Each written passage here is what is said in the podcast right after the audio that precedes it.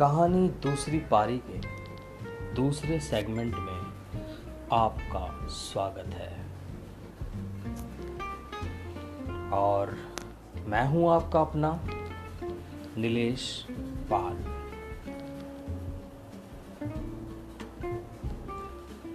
अभी तक आपने देखा कि राजेंद्र नाथ विशाखा के जाने के बाद दाहोद अपने बहू और बेटे के वहाँ आ चुके हैं।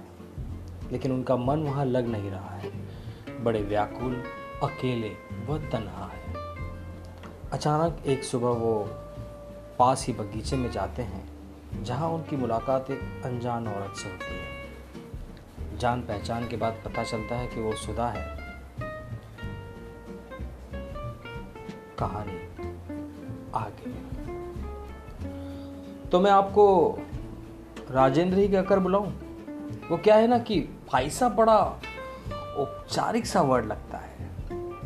सुधा ने कहा तो राजेंद्र मुस्कुराए बिना रह नहीं पाए।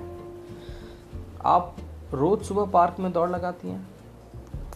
मैं तो घुटनों के दर्द के मारे कुछ कर ही नहीं पाता। राजेंद्र नाथ ने पार्क में आकर बेंच में बैठ जाने के लिए जैसे सफ़ाई दी हो। हाँ होता तो है कभी कभी दर्द, लेकिन मुझे दर्द को पालना अच्छा नहीं लगता।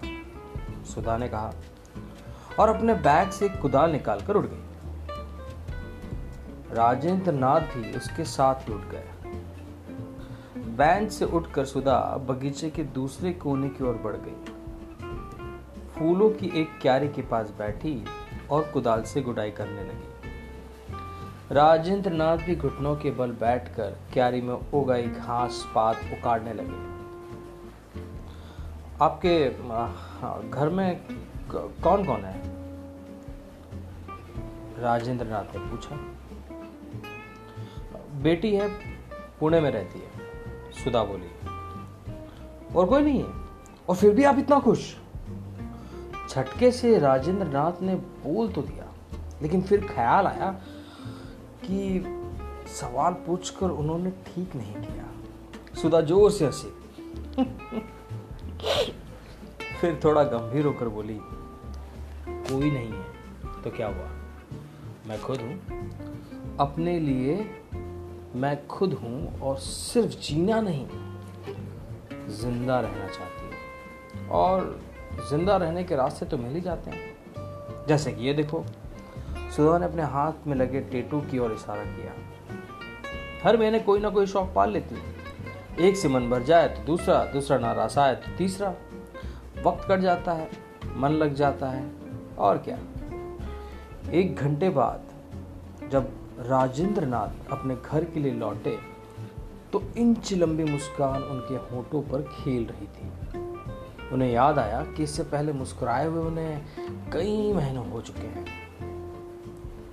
राजेंद्र नाथ घर पहुँचे। दरवाजे पर कान लगाकर अंदर की आहट लेने की कोशिश की। विभोर और अदिति अभी भी उठे नहीं थे। एक पल झिझकने के बाद उन्होंने बैल बजा दी। अपना जूड़ा बांधती, आँखें मलती, अदिति ने दरवाज़ा खोला और सामने राजेंद्र नाथ को देखकर वो सकुचा गई। वो ससुर के सामने गाउन पहनकर घूमने की आदत नहीं थी उसे।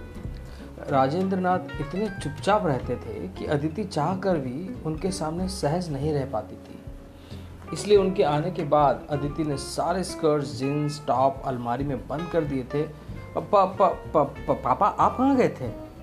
अदिति ने छेप कर पूछा। जरा पार्क तक घूमने चला गया था। तुम जाओ सो जाओ। राजेंद्र नाथ ने मुस्कुराते हुए कहा अदिति ने हैरानी से अपने ससुर का चेहरा देखा। राजेंद्र नाथ आज उससे बात कर रहे थे। वो भी मुस्कुराते हुए।